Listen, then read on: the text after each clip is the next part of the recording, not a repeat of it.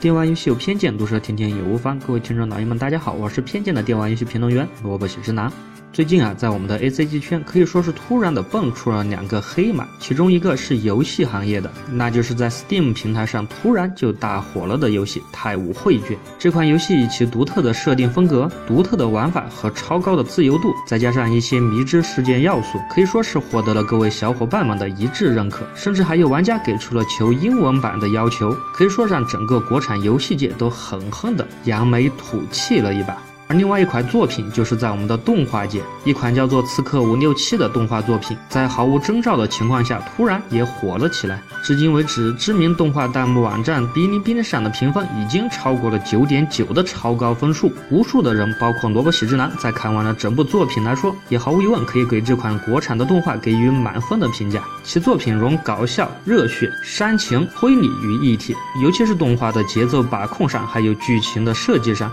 可以说是天衣无缝，可以在这里就毫不客气地断言，这款作品一定会是2018年最为黑马的动画作品，而同时也会成为最值得推荐的国产动画作品。而同时，在这么短的时间内，同时出了在游戏界和动画界都非常出名的黑马，一些小伙伴在论坛上或者一些地方又纷纷地说。是不是我们的国产又又又崛起呢？那么首先，萝卜喜之男还是先抛出自己的结论，那就是这仅仅是无数个契机中的一个。要说又又又崛起呢，在萝卜喜之男看来，都还有点为时过早。我们先来总结一下他们共同的一些成功点。在萝卜喜之男看来，他们共同的一个成功点，也就是他们有足够的自己的特色。在目前欧美和日本这些传统强大势力之下，总算是摸到了一点自己独一无二的特色，不随大众，也没有去刻意的模仿什么。这一点可是比之前《仙剑奇侠传六》那样的做法可谓是高明的太多。而《仙剑六》就是典型的什么东西都想沾上，别人什么好就想学什么东西，而最终导致的结果却是不能不类的典型案例。另外，他们还有个共同的特色，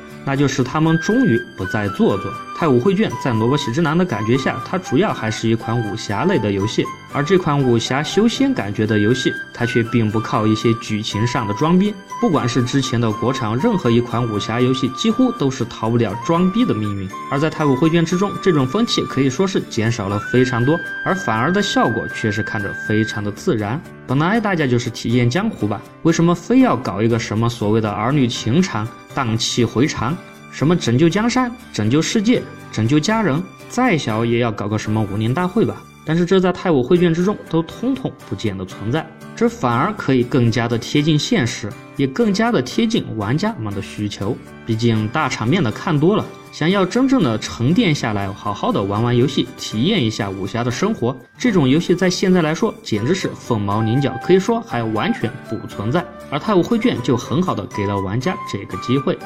而再说《刺客伍六七》，在之前我们的一些国产动画作品之中，在萝卜喜之男看来，最大的问题之一，也就是很多地方都是故意煽情，故意的配音效果。非要在一些地方莫名其妙的加上一些狗血的桥段来煽情，尤其是国产的配音界，我们中国人日常的说话其实还是比较平直的，哪里像游戏之中一样动不动就上感情，动不动就此起彼伏，这其实听起来是很奇怪的。而在《刺客伍六七》之中，不仅很多声调终于回归了平淡的特色，而且偶然出现的方言的利用也可以说是用到了极致，丝毫不觉得做作，反而让整个作品觉得分外的真实。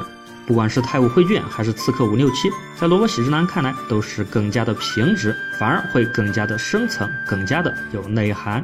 而另外一个他们成功的共通点，我想就是这两款游戏的粉丝们的理智对待和理智评论。这两款作品都有很多很多的瑕疵，而对于这些瑕疵，他们的粉丝都是非常的包容，并没有因为某个游戏中的某个缺陷，甚至是 bug 就大肆的吐槽。这点在之前的国产动画作品中可以说是非常的难得，而且脑残的评论也是少得多。至少我在看动画的时候，那些弹幕里什么 CP 某某某啊、表白某某某啊之类的评论，我一概是没有看到过的。当然，虽然这两款成功大热，但是并没有说他们就没有共同的缺点。在我稍微想了一下，他们的共同缺点还是有的。比如这两款作品，他们都是原创，他们都是零粉丝的基础、零关注度、零宣传来开的局。那么这也就同时的意味着，他们的初始资金、人力、精力、宣传投入都是非常有限的，所以做出来的作品，它的质量和内容也是非常有限的。这就导致了这两款作品，他们难以达到更高的高度。比如《太武绘卷》就难以达到更多的内容，就连它的角色例会，我看制作者最近都还在发布微博，寻求小伙伴们的加入。而关于《刺客伍六七》的动画，我就只说其打斗场面确实非常的流畅，但是在流畅之中，其帧数也是明显的不足，这只跟一个东西有关，那就是金钱的投入。另外，我觉得这两款作品都非常的个人化。虽然个人化，它毫无疑问的可以保持足够的独特性，但是在如今资本化大市场的情况下，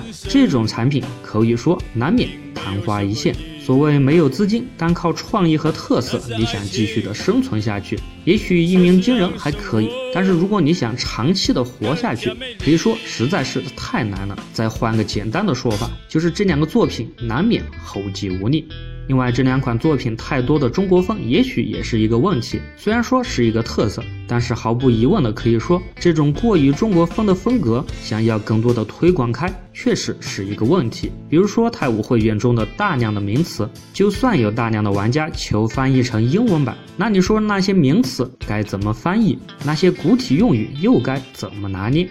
当然了，不管是从《太武绘卷》还是《刺客伍六七》这两个作品，这两个例子可以看出，不管作品是怎么样的外表光鲜亮丽，这最终都要恢复到作品本身的品质。所谓没有内在，就不可能有一丁点的成功。比如现在讲真，大量的游戏单靠原画师来撑起，而内在的基板可以说十几个游戏都可以共用。对于那样的游戏，我想永远都不会成功。而注重内在的这两款作品，就像在如今的国产作品行业中突然竖起了一张质量的大旗一样，让人亮眼。这也就怪不得他们为什么会取得成功呢？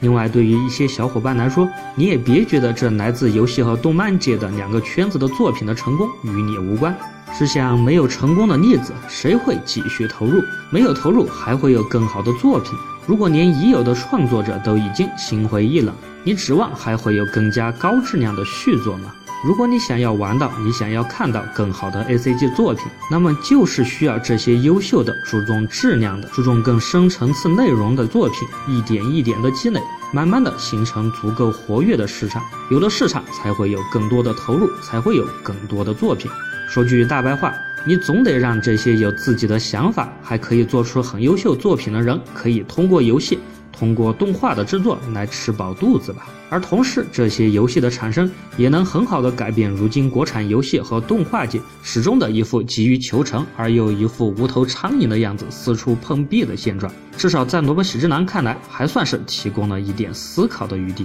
毕竟，一个产业的兴亡可不只是等待着政策的引导，更多的还是要通过在其中认真付出，而且真真正正想要做出点啥的那群人。同时，还要配合上敢于讲真话，并且给予这些作品充分的理解和支持的玩家和观众们的共同努力。所以，在我看来，说国产游戏的崛起还是太早了一点。不过，这燎原的火苗可能已经燃起，也许几年后，各位小伙伴会如此的庆幸。在曾经那个历史的转折点，我们都是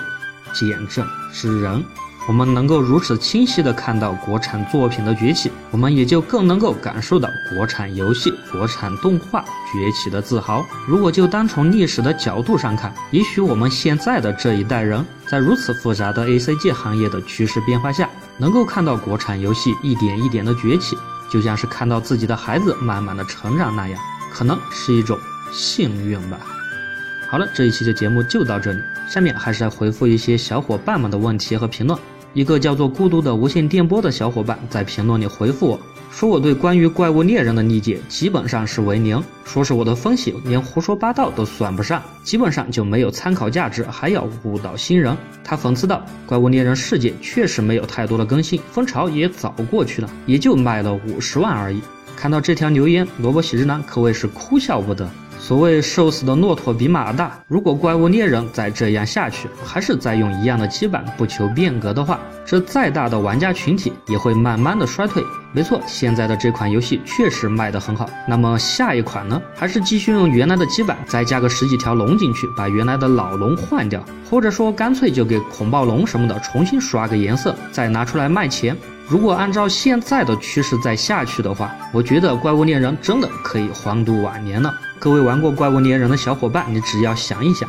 就从 PSP 版的怪物猎人到现在最新的怪物猎人世界，你觉得其中到底有多少值得你尖叫的一些变化和革新？除了画面，除了新的龙，除了新的装备，剩下的还有啥？罗贝喜之男并不是说怪物猎人不好，并不是说现在的怪物猎人不火，只是说如果继续再按照这样的节奏走下去，那么我觉得怪物猎人一定会走下下坡的路。我想这是每一个经典的游戏系列都会必然碰到的问题，也是每一款经典的游戏系列必然要攻克的问题。我希望怪物猎人可以走得更远，同时我们也不能蒙蔽双眼去忽略它的问题所在。有问题去改进，那才是一款能活得长久的游戏。而那，我想才是各位玩家们最希望看到的《怪物猎人》，一款真正优秀的游戏系列，并不是靠粉丝们的保护，而是靠他自己。